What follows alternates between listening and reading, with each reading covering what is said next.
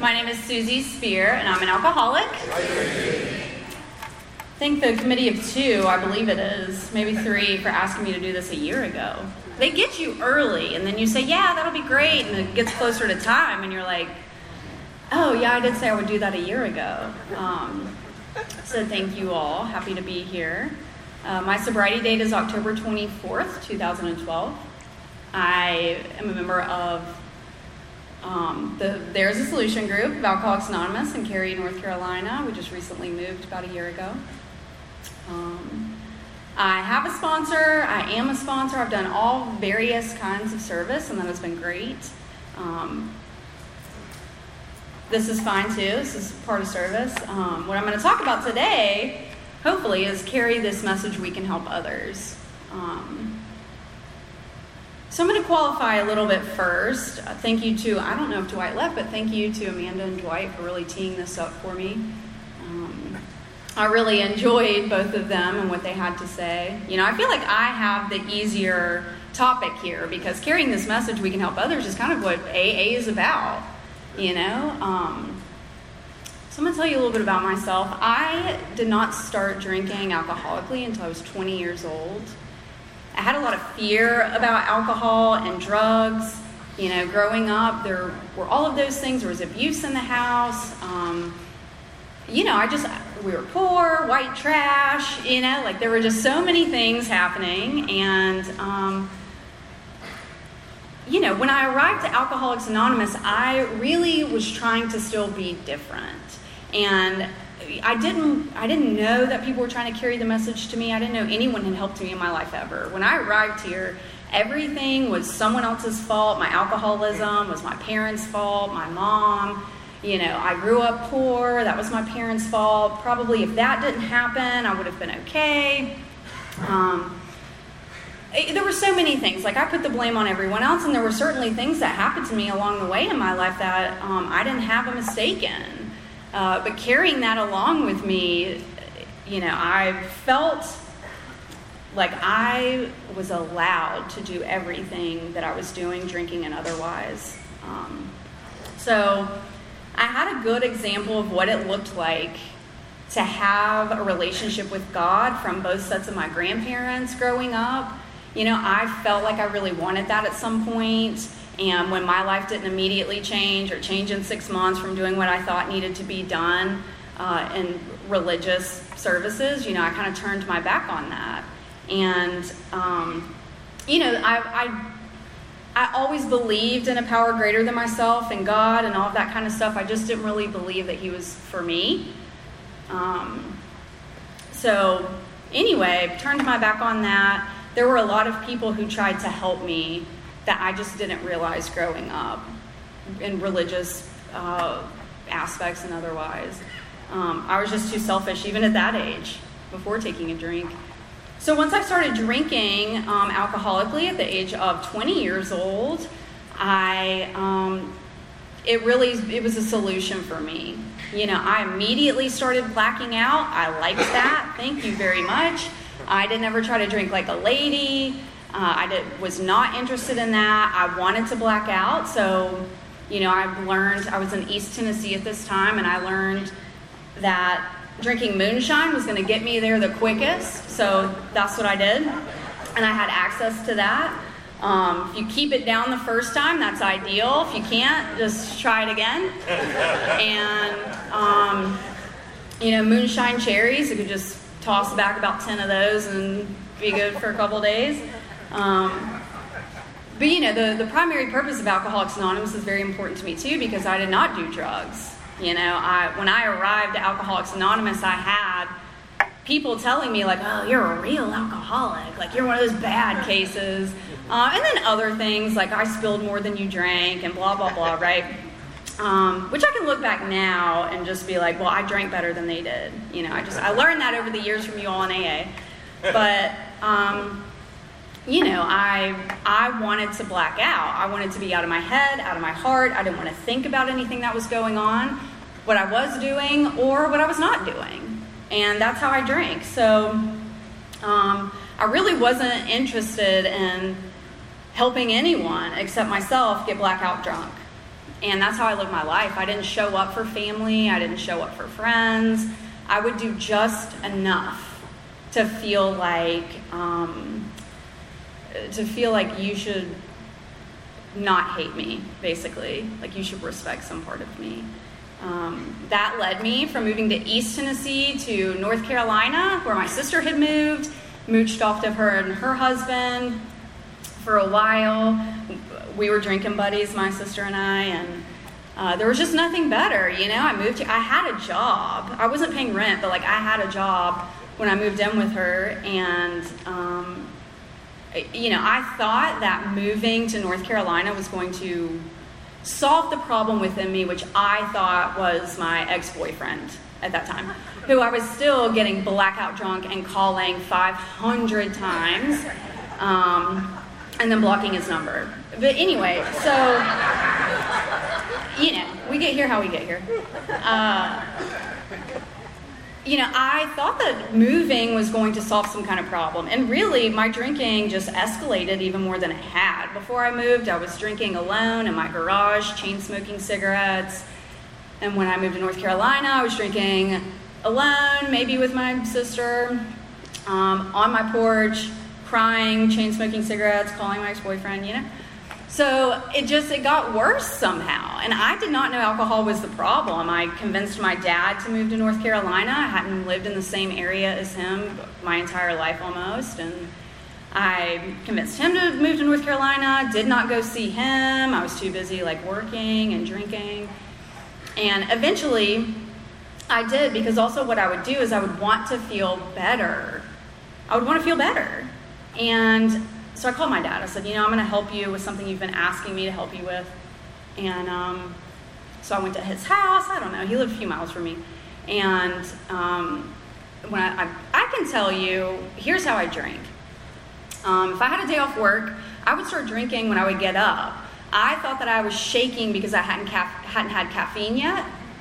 Um, I was detoxing, I guess. Uh, but it was, I was like, oh, I really need to have some coffee. Um, but I would start drinking because it was my day off of work and I worked really hard. Uh, I would drink for a while, do a few chores, if you will, pass out, wake up, drink some more. Like that was just what I did. So I was feeling bad about myself. I called my dad, went and helped him. I know, I can tell you, I was drinking before I went to his house, I was drinking while I was there. No one was really surprised about that. That's just how I lived my life. And um, I got in a wreck on my way, I was almost home, and I hit two people who were walking in their neighborhood. So that led to me, you know, ending up, I had never been in trouble before. It led to me in this man's office. You know, I went to jail uh, for like 24, not even 24 hours. My family bailed me out, and then I didn't know what to do, called some attorneys, whatever. One guy, okay, so this is part of carrying the message. This one guy, his name was Lou. He was ancient to me. I don't know. He had gray hair and glasses, so, you know. Um, I went and did an alcohol assessment with him. And for probably one of the first times in my life, I was completely honest about anything, but I was honest about my drinking and you know it said on that you know, there's all like this information on there what's your name blah blah blah and then i get to the page where it asks about my drinking and i had to like flip on the back. But i was honest about exactly how i was drinking and what that looked like. And i just remember he was so sweet looking you know he was older gentleman. And i remember he just flipped immediately to that page. And he like had his glasses down here you know and he looked and he's looking at me and he looked. And he just looked at me and he said you're going to treatment. And I did not know what that meant at all. I just said, well, okay. That sounds better than rehab. Well, I knew was rehab from like Lindsay Lohan and people like that, you know? I was like, well, this is treatment. It sounds better. And he, you know, took me into his office and, you know, he was telling me about Alcoholics Anonymous. Now, the treatment center where I went was not Alcoholics Anonymous, but he knew women there who had gotten sober through Alcoholics Anonymous, and he thought it was probably a good idea um, because I was going to have to go to court and prison and things like that. He thought I'd probably look pretty good if I went for 30 days, even though it was a 28 day program. So that's what I did. Um, now, did I hear much of what he was saying? No, I did not, because I had other things that I was really worried about. But I knew that he had uh, this genuine, he told me I was going to meet people that would help me. He told me I was going to meet women that were going to help me no matter what. Now, I talked to him recently, a couple years ago, and he, this is a common theme, by the way, he told me that he was telling me about AA and all these women he knew, and here's this one that's going to be at the treatment center, and da da da. I don't remember any of that. I was just like, okay, whatever you say, I guess.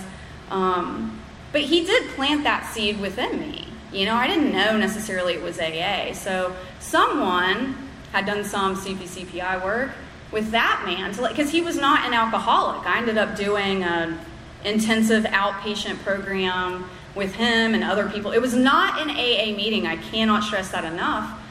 But we were all AA members. Uh, it's a little dicey still when I think about it, but it was an intensive, intensive outpatient program. And I mean, if he said anything, it was, you know, what is your home group? You don't have one? Well, go with him, go with her. Uh, he really drove home that the way we were going to be able to stay sober was through AA. So I had that experience going, and I was, and probably still am by some people's standards, a group project. And so there were many people that helped me along the way. You know, when I got out of that treatment center, uh, I went to my first meeting, and this woman picked me up, who was my sponsor today. Her name is Lady, and her name is Lori, actually. Anyway, um, she picked me up, and and she let me know what AA is and what it is not.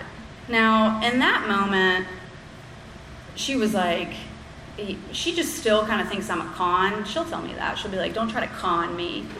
Uh, I don't take offense to it anymore, but I did for a while. And she said, Hey, listen, AA, this is her carrying the, the message of Alcoholics Anonymous, Anonymous to me before I was incarcerated was this. You're not showing up to this AA meeting to get an attorney, to get uh, legal advice, to crowdsource money for said legal advice. You know, you're here to get the solution that we, we have to offer to your alcoholism. So if you're interested in that, I'm going to introduce you to a lot of women who will be willing to help you. If you're not, you just sit in the back. I don't care, you know?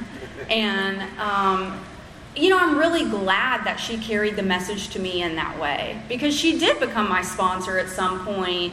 She kind of pawned me off on one of her sponsees first for a while.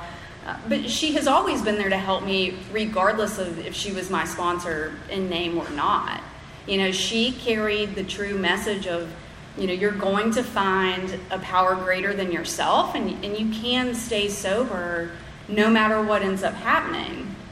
Now she was one of the people that didn't think i should just go right to prison but um, similar to what dwight said earlier i was just like take me please. I just want to start my consequences you know? Um, so i did end up going to prison and leading up into that you know there were so many women i had so much guilt and shame about what I had done. Um, you know, I would listen in AA meetings to you all talk about, you know, you flunked out of college, or like your parents were mad, or your wife kicked you out for a while. And listen, there were people talking about like really bad consequences. I just didn't hear it because I was so um, self centered that I didn't hear my story. Uh, but I just thought that when you all found out what I had done and who I really was at that time, you were going to turn your back on me. So I had a lot of guilt and shame. I did not want to tell anyone that I knew I was going to prison. I really didn't want to tell them I didn't have money for an attorney because all of you all looked so well put together. Um, you know, I, but she encouraged me. That woman encouraged me. She said, I think you need to get honest with some of the women around here, and you'll be surprised at how they're able to carry the message no matter where you are. And anyway, so eventually I did that. And I very dramatically sat everyone down at a coffee shop and I'm like, I need to tell you something. And, you know, um, one of the girls who, you know, alcoholism is not about consequences. But when I was new, I just, I really thought it was. And I knew that she had, you know, just whatever. Her parents were mad and she flunked out of college and lost her soccer scholarship or whatever. And she's from she's from Cary, you know. And she's like, Suzy, you know, just, I mean, what is it? Are you going to jail? Are you going to prison? Like, that happens a lot here. Like, you're to be fine. And I was, so, I was like, you don't know. You know, I was just so irritated. A, that she told everyone before I could that I'd so dramatically sat down. But also that she thought that it was just no big deal. Um, now, I know it wasn't necessarily on purpose, but your first three speakers here all spent some time behind bars.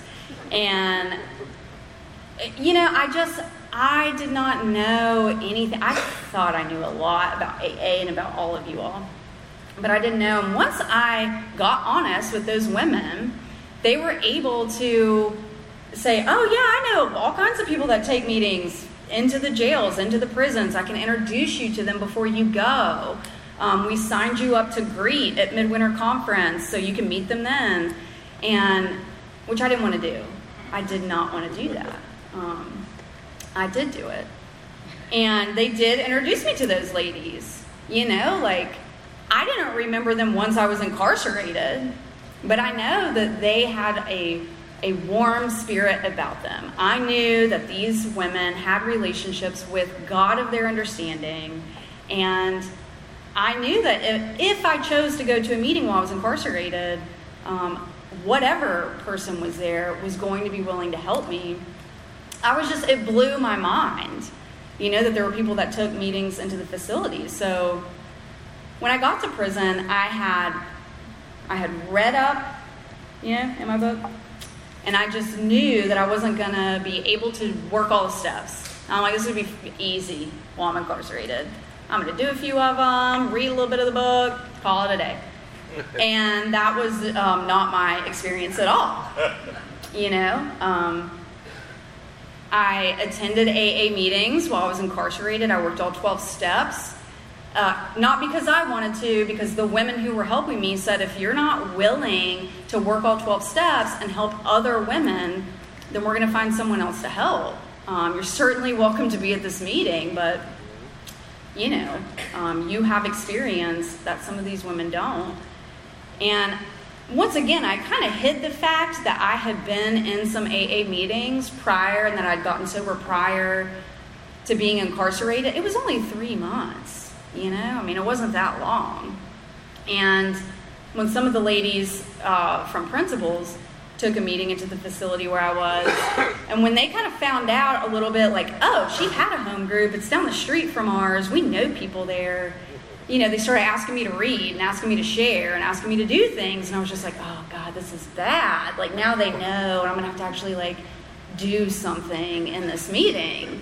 Um, and I was encouraged through the mail. So when I say that I was a group project, there were uh, many women from my home group who wrote to me while I was incarcerated. And, uh, you know, it was mentioned earlier, the correspondence, that that's how some of the first groups got started. And, you know, that's definitely at least half of how I got and stayed sober my first year. There were so many, you know, I remember the girl at, you know, at the coffee shop who was like, you're going to be fine she would write to me on this really beautiful, nice paper, and I was just like, God, why does she send that into this maximum security crap hole? You know what I'm saying? And, um, you know, she was just like, I want you to have something nice. Like, and I actually want you to read it. like, maybe if it looks nice, you'll read and understand what I'm trying to say to you. And she was not even my sponsor. You know, several women wrote to me um, carrying the message of what they were doing. You know, even if it was just, hey, I'm trying to help this girl, and she decided she could drink vodka, something about potatoes, blah, blah, blah. You know, um, even those things, like it really helped me um, for those women to include me in that way. I felt like I was a part of AA, you know, even though I was on the inside, still part of my home group. I refused to call the meeting inside the facility. My home group, like, ew, that meeting sucked. Um, so those women encouraged me to start sharing and helping, and I started sponsoring women really early on. Uh, I didn't think I had anything to give. I'm like, I've only been sober for a few months. I haven't worked all the steps. I heard people in the meetings before I came here talk about how you have to work all 12 steps before you can help someone else. You know, like I was listening, I heard that. And um, I don't know that it was everyone I talked to, but several people were just like, Suzy, if you're on step three or four, take someone else to that step. Okay? And then just work them together. Like, what are your options? You know, and I would actually read through, in preparation for this, I actually read through my first sponsor kept every letter I sent her, and um, I kept all my mail while I was incarcerated. So anyway, I was trying to read through a few of those, and it's bad. I'm glad y'all that y'all didn't see me like that because it was, I was a mess. I mean, I was just like absolutely crazy. And if you've had a sponsee that is just like really driving you crazy, that was me, probably times ten. I mean, and I could write it all out. Um, but anyway, so I would just like be complaining about so many things, and, and women were redirecting me like, hey, you know, when I first got sober, you know, my sponsor shared this with me. And I did find it a little odd that people kept telling me about their experience instead of answering my questions about what was going on with me. Um, but as they continued to tell me to read the stories in the back and relate to them, like I did finally get that they were just trying to carry the message of Alcoholics Anonymous to me, and they were trying to encourage me to have a personal relationship with a higher power, um, which, you know, prison religion, so I was very religious at that time. And um, I did that, but these women, you know, took time out of their day, and they were handwritten letters. Now, they don't, you can't send in handwritten letters to the facility that I take meetings back into anymore, but it meant a lot to me that they took the time to handwrite those letters. Um, I did sponsor, uh, I tried to get everyone in the 1,500 woman camp that I was incarcerated in. If you all don't know this, not everyone in prison is an alcoholic or a drug addict or any kind of addict. Like, there are people who go to prison who commit crimes that don't have problems with any of that. I mean, it was news to me, but uh, that is true. So I still try to get all those people sober. And you know, as much as the message had been carried to me and was continuing to be, I started to really realize that just reading the book with someone, you know, I mean, I, I read those first 10 to 12 Roman, Roman numerals, whatever, so many times. Like, I started to realize that, that that's what those people were doing. you know, members of my home group also came to visit me in this closed security prison. And you know, I realized that that's why they kept, I'm like, God, they always just talk about themselves, you know? And I started to realize that it was because they were trying to get me to relate um, and understand that, you know, just because she lost her soccer scholarship and that was the worst thing that ever happened to her, you know, our solution to alcoholism was the same. Um, I did finally get it, you know? Um, but anyway, so I started taking other women, reading through the book because that's what had, had been done for me. And, you know, I, I was pretty rigid about my AA program at that time, so I was really telling people what to do.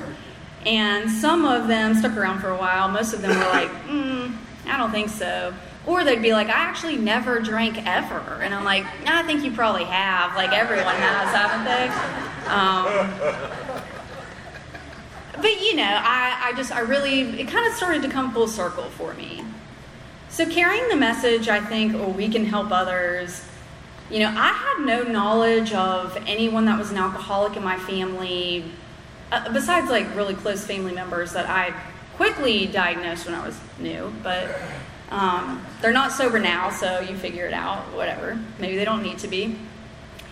But I did um, learn that my uncle, who, you know, I don't know, he's kind of a weird guy when I got sober, I learned it was because sometimes he was sober, sometimes he was on meth, and sometimes he was like drinking, you know, like he might have a beer and everyone would be like, ooh, Ken has a beer or whatever.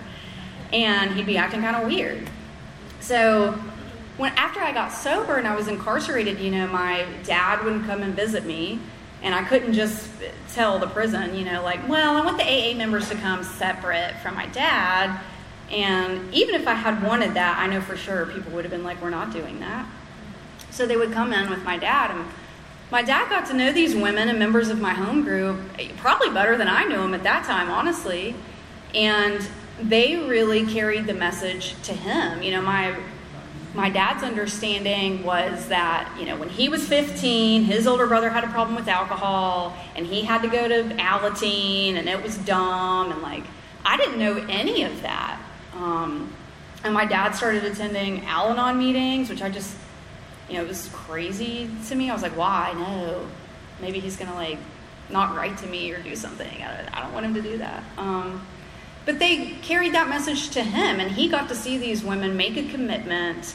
You know, at that time, several of my family members had heard an attorney tell me, like, oh, you can keep going to those AA meetings, but like, you're young. Like, I don't think you're an alcoholic.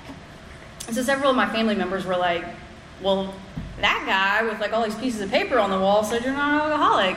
So I think it was difficult at that time, but my dad got to see these women make a commitment, be there every time that they said they were going to be there, and um, you know, he got to learn more about AA. Now, I don't suggest that you go to prison and have to be handcuffed and you know learn to make amends through uh, AA member showing up with your family member, and then when you're just like, oh, I'm so sorry, and they're like, you know, Mr. Spear, just turn your head for a second. Now, that's not what we do, Suzy. You know, I don't recommend any of that scenario. But they did that. You know, and they would talk to my dad before and after this hour long meeting, like, you know, well, the way that she was just apologizing and saying, sorry, I'm such a bad daughter, that's not really what we do, but we're going to try again next time. Here's how it's supposed to go, actually. Um, and they would meet up with my sister at that time at a coffee shop and just talk with her about. She was watching Orange is the New Black at that time, so she was like really freaked out. And they were able to like meet with her, and they would send me photos of all of them together at coffee. Um, but they were able to explain to her, like, hey, you know, she could get shanked, but probably she's going to stay sober and continue to try to help other alcoholics, uh, and it's going to be okay no matter what. Uh, so my family really got to see the message being carried, and it wasn't through anything I said or did. It was through members of Alcoholics Anonymous who made that commitment to do whatever service it may have been. Um, some of them were involved in corrections, most of them weren't. They were just like, okay, we'll go to this prison and do what we're supposed to do. And I'm so thankful for that because I don't know, had I not been in that situation, I don't know that I would have been volunteering to do that for someone who was sober for two months, you know, I knew for two months before they went. So, anyway, um, I got out of prison and I had I had sponsored, you know, a lot of women. Tried to, a lot of non-alcoholics, but um, there were a few that were alcoholics. And you know, when I got out, I was told that it was very important um, that I do uh, my parole and post release and probation uh, the way I was supposed to, which meant that I was not allowed to write into the prison. I wasn't supposed to take calls. Um, and, you know, I, I stuck to that. Now, I did try to talk my sponsor at that time. I said, okay, but spiritual principles. Now, I've been helping this woman, you know, for like eight months now, and it's really important that I'm the one that sponsor her because I know all her deep, dark secrets, and like I'm really important in this whole deal. Uh, and she said, okay, well, if you want to violate your probation, parole, and post release, then that's on you. Um, but that doesn't really sound like you're pr- practicing principles. So, you know, I also have learned how to kind of hand things over in a way where I think that I'm the most important. I really did. I thought that I got this woman sober. I just knew I was keeping her sober, and I just wanted to let her know how amazing my life was post, you know, getting out of prison. And um, you know, women were able to help me kind of turn that over and make sure that I was following the prison's policies because. You know, I mean, I was just like, well, however it needs to be done, God will forgive me. I'll throw some step work at it later. Um, but it was vitally important that I learned that, I think, very early on in my sobriety, that I can choose to make the wrong decision and I can impact a lot of people who won't have the message carried to them because of something careless I'm doing. You know, I'm an AA member, you know, who supposedly has worked the steps, has spiritual experience, and then I'm just breaking the rules because I think I'm important and I'm going to um, maybe AA won't be allowed to have a meeting go in there. into that facility. So I'm not saying I'm that powerful, but it was something that I needed to hear. You know, that AA was bigger than just me sponsoring that one woman. So one of those ladies, you know, started sponsoring this woman and she's been sober ever since. And I'm just like, you know, I've only had a, I've only had sponsees for like three, four, maybe five years. That could have been like 11 years now. Um, so, you know, I'm like, I teeter up to really be able to stay sober this whole time. That's a joke. Um, you know, I also, when I got out, there were so many things. I didn't have a driver's license for five years, four and a half years. And I really, you know, I wanted to go to certain meetings, but not other meetings. And I liked certain women and not other ones. And, you know, I was just encouraged like, if you want to go to a meeting, reach out and uh, go to whatever meeting they're going to. You don't dictate the conversation. You lost your right to have a driver's license because you were drinking, and maybe you should just tag along and not have everything be about you. And that was fine. I went to a lot of meetings that I didn't like. I mean, I was a regular member at a lot of meetings. I was there every week at meetings, and I was like, God, this meeting just sucks, doesn't it? Um, but on those car rides back and forth, and I would be like, God, I really like this girl who's driving me. Like, why does she keep going to this meeting? It's so terrible. And, um, but you know, these women who were driving me to these meetings, they were able to carry the message to me in a way, you know, that I at that point didn't understand. You know, um, it wasn't about, you know, people didn't say, I'm doing service right now by taking you to the meeting, and that's the 12th step. Are you doing it? It wasn't anything like that. It was just having these conversations about real life, about things that were going on, um, people that were sober longer than me, shorter time than me. And the message was able to be carried to me that way um, from AA members that, you know, I never would have given the chance to help me because that's just how egotistical I still was. You know, there were people that I was just like, okay, I guess this girl will take me to the meeting, it'll be fine. And I mean, she would say something that just blew my mind and just changed my life. And of course, I don't remember what any of that was now because I've probably heard it 5,000 times. You know, it's probably something that people say all the time in AA. Um, but, you know, helping others in that way, her helping me. And then the opposite of that, of, you know, being able to show, you know, there was a girl that took me to meetings um, and she had kids, several of them had kids, and you know, it was just like these kids were able to see that there was someone showing up, being nice, being friendly. We'd go out to eat. Now, maybe there were some like personal, private conversations happening um, without the kids around, but um, you know, I think it's interesting to have children around and temper what I'm saying because I tend to have a foul mouth at times. Um, and so that maybe that those people, those kids can grow up and know that they have somewhere safe to go um, should they have a drinking problem, regardless of whether their parents get sober or not. Um, you know, I was also thinking about carrying the message. I had a really big resentment against my mother. I mean, who doesn't when they get here, you know? And against my mother, against the church that I grew up in. Um, I mean, I had a lot of resentments, okay, but I was thinking about, you know, when I when I made amends to my mom, I was I still didn't have a driver's license, so I was under five years sober. But I was probably three or four years sober at that time. Um, and I was real worried about it. And at that time, I had talked to my sponsor, and I'm like, how am I going to tell her I've been in prison? How am I going to tell her, you know, I'm an AA, I'm sober? It was just still all about me. And um, I knew when it was time, and I called and set up the meeting. So an AA member drove me to East Tennessee, six and a half hours or however long it was. And, you know, I sat across the table from her and I made amends. And um, it was really powerful. Now, she wasn't sober, and I didn't expect her to be. Um, but later on, you know, I was able to start forming this relationship with my mother, who I had blamed everything for. I was able to see her as a child of God, and I was able to see her just as someone who was trying to do her best.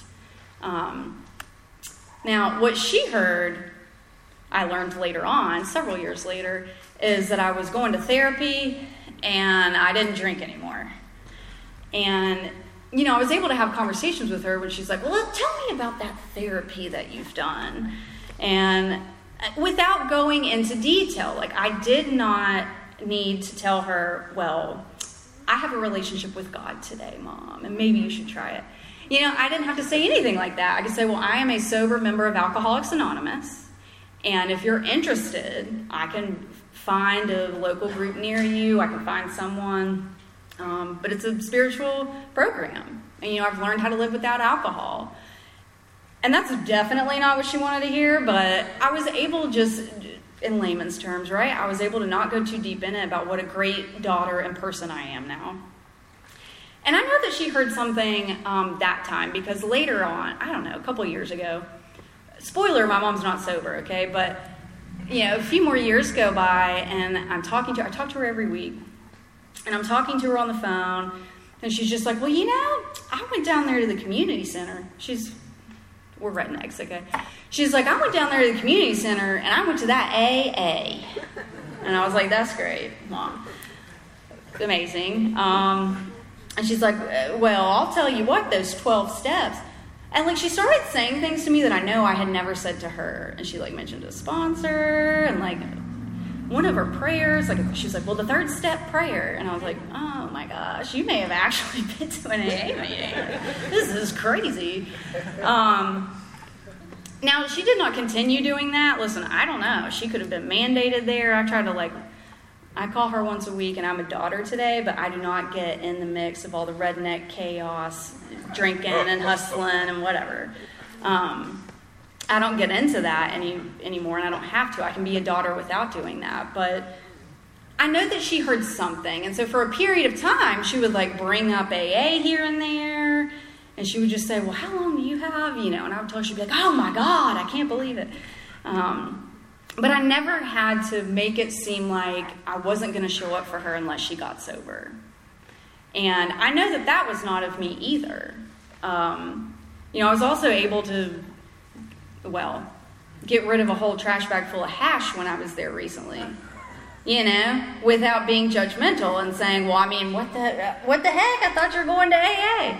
Uh, I, I handed it off to my brother, by the way, to get rid of. But um, fish mountain things. So, you know, I also so so helping others doesn't necessarily mean to me today. It does not necessarily mean helping someone who is in the rooms of Alcoholics Anonymous. Of course, it means that. But there are so many other ways that I can be helpful just by showing up and letting people know that I'm a sober member of Alcoholics Anonymous. Now, that does not mean like in a way of like, well, I'm sober and you're not. I when I made amends to first, second, third time through, early on, um, I had a big resentment against this church that I had been to when I was growing up because I felt like they knew what was going on in my house and like they should have done something about it. And I was really encouraged to reach out to that pastor because I knew how to get a hold of him. It's a town of like 350 people. You know, like I can get a hold of this guy. And I was encouraged to do that. Now, I took my sweet time doing it, and I whined and complained and moaned and groaned. But eventually, it just got too much to bear. And so I reached out to him and said, you know, can we have a conversation? And we did. And, you know, he let me know that a member of his family was sober for a period of time in AA. I, it didn't sound like they were still sober, but he had some ideas of the principles and tenets in AA and what we do here.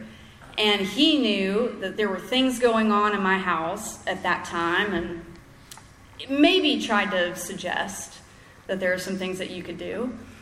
But you know, that church um, would drop food off, and when my family like didn't really want that help, he was able to, you know, like pick us up for church and just do different things um, to be helpful to our family. And I started telling him that I was sober, you know, and and he told me the things that he preached when I was growing up and like how his mind has changed and like what he does today, kind of in the way we talk about like what we were like, what happened, and what we're like today. And, you know, I was able to share with that man who I resented so much, him and that church, thinking they did not try to help me, about where my life was today. And he was, he actually had some people that moved. It was to Durham, but some people from his church that he knew, and he was like, hey, oh my God, I didn't even know they were sober. You know, so I was able to hook those people up with a meeting in Durham, you know, with people that I knew there in Alcoholics Anonymous. And it was only because I finally became willing to explore like what an amends process with the church may look like. Um, and that definitely changed my relationship uh, with God and just in AA in general. Um, you know, also carrying the message, uh, we can help others. I keep saying that so I don't get off track, okay? So I was asked several years ago to speak at a non AA meeting, and it was through a it was through a uh, a group that helps people when they're released from prison. Okay, so they knew that I had been in prison and this and that, and that my life was different, but it was not for AA. So I stressed out about that, and I asked my sponsor, and listen, she gave me the pamphlet, like how to speak at a non AA meeting. I'm like, this is not helpful. What I'm doing is different, you know. Um, people talked me through it. They helped me. Uh, you know, I was just very stern. Like I just didn't want to do it, quite honestly. And but I showed up, and I was so worried about it. And once again, this was a non AA function. However, you know, I've been taking an AA meeting into NCCIW, the women's prison, for several years, and for about, I guess, four um, consistently now again, and three. And um, the guy who had asked me to do it was also an AA member. That should have tipped me off first. But this was non AA. And he, when he went to introduce me, you know, I finally, I like went through it with my sponsor and all this stuff. And when I got up there, he basically told everyone, Well, I know her through Alcoholics Anonymous, and she has been sober for this length of time, and da da da da da da. Um, and she owns her own business, so that's what she's going to talk about. And um, I just like freaked out. I was so flushed. I was like, oh my God, what do I do now? A lot of the women there, I had taken meetings into the prison, so like they knew, but it was unrelated. The point is that I was able to kind of clean that up a little bit and say, I was able to carry the message in a way that I was like, you know what, everything he just said is true, but that's not why I'm here today. And if you have a problem with your drinking, please see me after, and I'd be happy to talk about it. Um, but it didn't have to be like this. That was the worst thing that I thought could happen because I already told my sponsor, like, what if I say I'm an alcoholic? Like, what if I go that route and I forget? She's like, oh, it'll be fine even if that happens. So that was my worst case scenario, and it happened. Um, and everything was fine after that. It was through a church, and one of the women from the church came up to me after that, and she was like, hey, you know, I have a niece that is really having trouble um, not doing drugs. And I said, well, she's not an alcoholic. I, there's somewhere else she can go. Um, and I was able to kind of help that woman get where she needed to go. So, you know, the whole anonymity piece, I had a lot of trouble for many years. I wanted to hide out in AA, and I wanted to be like, all right, this is who I am in AA, and when I go out in the real free world, people will just know that I don't drink. And I did that for a long time. You know, I work in a client based business. And there was only one man, he's here tonight. He'll tell you about it, I'm sure, if you ask him. But he wanted me to, I cut hair. He wanted me to cut his hair. And I said, do not tell anyone that I did it. Because I was like, spirituality and money don't mix, and, all that. And, um, you know, I don't want to pick my clients from AA or whatever. And I said, don't tell anyone, you know. Um, and I was able to ease up when I was willing to and understand, you know, that carrying the message to others sometimes looks like me telling people, sponsees, whomever, like, hey, I don't do that um, at the meeting, you know? Way after, meeting after the meeting after the meeting, or way before, but like when I'm here at this, my purpose is to help carry the message to the still sick and suffering alcoholic. And sometimes I'm better at that than others. Uh, but I'm not here to make sure that my books are full for the rest of the week. And, um, you know, that's been helpful for me. That's been very helpful for me to remember, like, I got sober so that I can help others. You know, I don't get to just keep this and go along my life um, and be who I am and continue to grow spiritually if I don't give this away. I also, uh, so for years, anonymity, once I eased up on that a bit, then I was like, okay, well, I have my clients that like are in AA and they kind of know and we'll kind of wink at each other or something. And then I have all my other clients at work, you know, and they're just all people that could never be an alcoholic. Like they're just out living their best life. They don't have drug problems, they don't have alcohol problems, they don't have any problems. They're great. And, um, you know, over the years, I would, you know, I've had clients that will bring me wine, let's say for Christmas. And um, I remember kind of the first year when I went out on my own and clients were bringing me wine, and I was like, oh, you know, thank you, but I don't drink. And they're like, ah, okay. And I didn't have to freak out about it. You know, I just gave it to my receptionist, and I'm like, Merry Christmas. You know, if anyone else brings some alcohol, you got it. And she was just like, oh, you don't drink? And I'm like, ooh, no, no, no, no. I just I just don't really like to. And that was many years ago. You know, like I, I was just, it's just not my thing. And um, I was just always like really worried that, you know, people in my building or whatever were going to know. And, you know, a few years ago, well, I guess it was maybe 2019 you know, I was in a workshop with some people or a weekly step study or something, and the topic of anonymity came up, and someone, you know, was like, who had a lot of sobriety, was just like, you know, we're not anonymous among each other, and people in our community need to know um, that you're sober alcoholic. And I was like, whoa, whoa, whoa. I don't know about that. Like maybe I know more about anonymity than this old timer does, you know? And so I was able to ask some questions and and learn, you know, press, radio, and films. You know, I'm not someone who goes out like, hey, I'm a felon, I've been to prison, all this stuff. But I will, you know, I've had a client recently who he and his husband or whatever, you know, I'd cut both their hair and one will come in. So you get the story. I love that. I get the story from both of them about what's going on.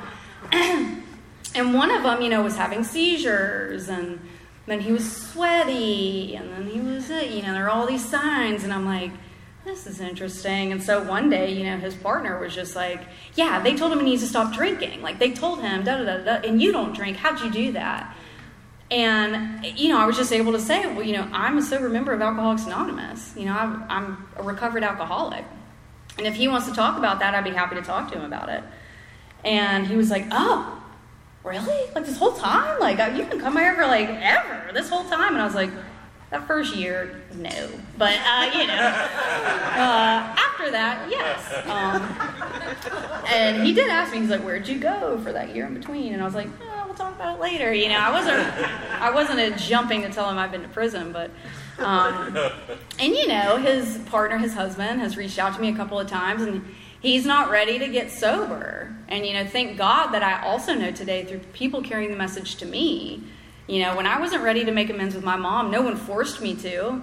You know, I know that I can't force someone to get sober or make amends or do anything that may be good for them. Um, but, you know, now they know, and if anyone else they may know needs help getting sober, then I can be there to try to help them or lead them to where they need to go. Um, and it's it's interesting too, just to be an example. He's like, oh, I never would have thought that, you know. And people say that to me about like having been to prison and whatever. But it's interesting just to have someone that I have known for so long, you know, 10 plus years, be like, I never would have thought that about you, you know, like that's wild. Um, what do you do for fun? Uh, you know, or no wonder you have so much energy in the morning, you know, you're not hungover.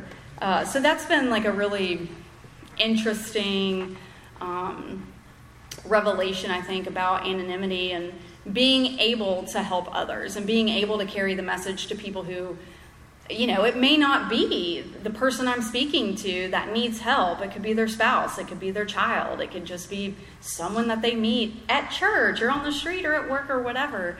Um, and the fact that, you know, I finally got to that place in my sobriety where I was where I'm comfortable telling people, like, I'm a recovered alcoholic in Alcoholics Anonymous, um, has been pretty big for me.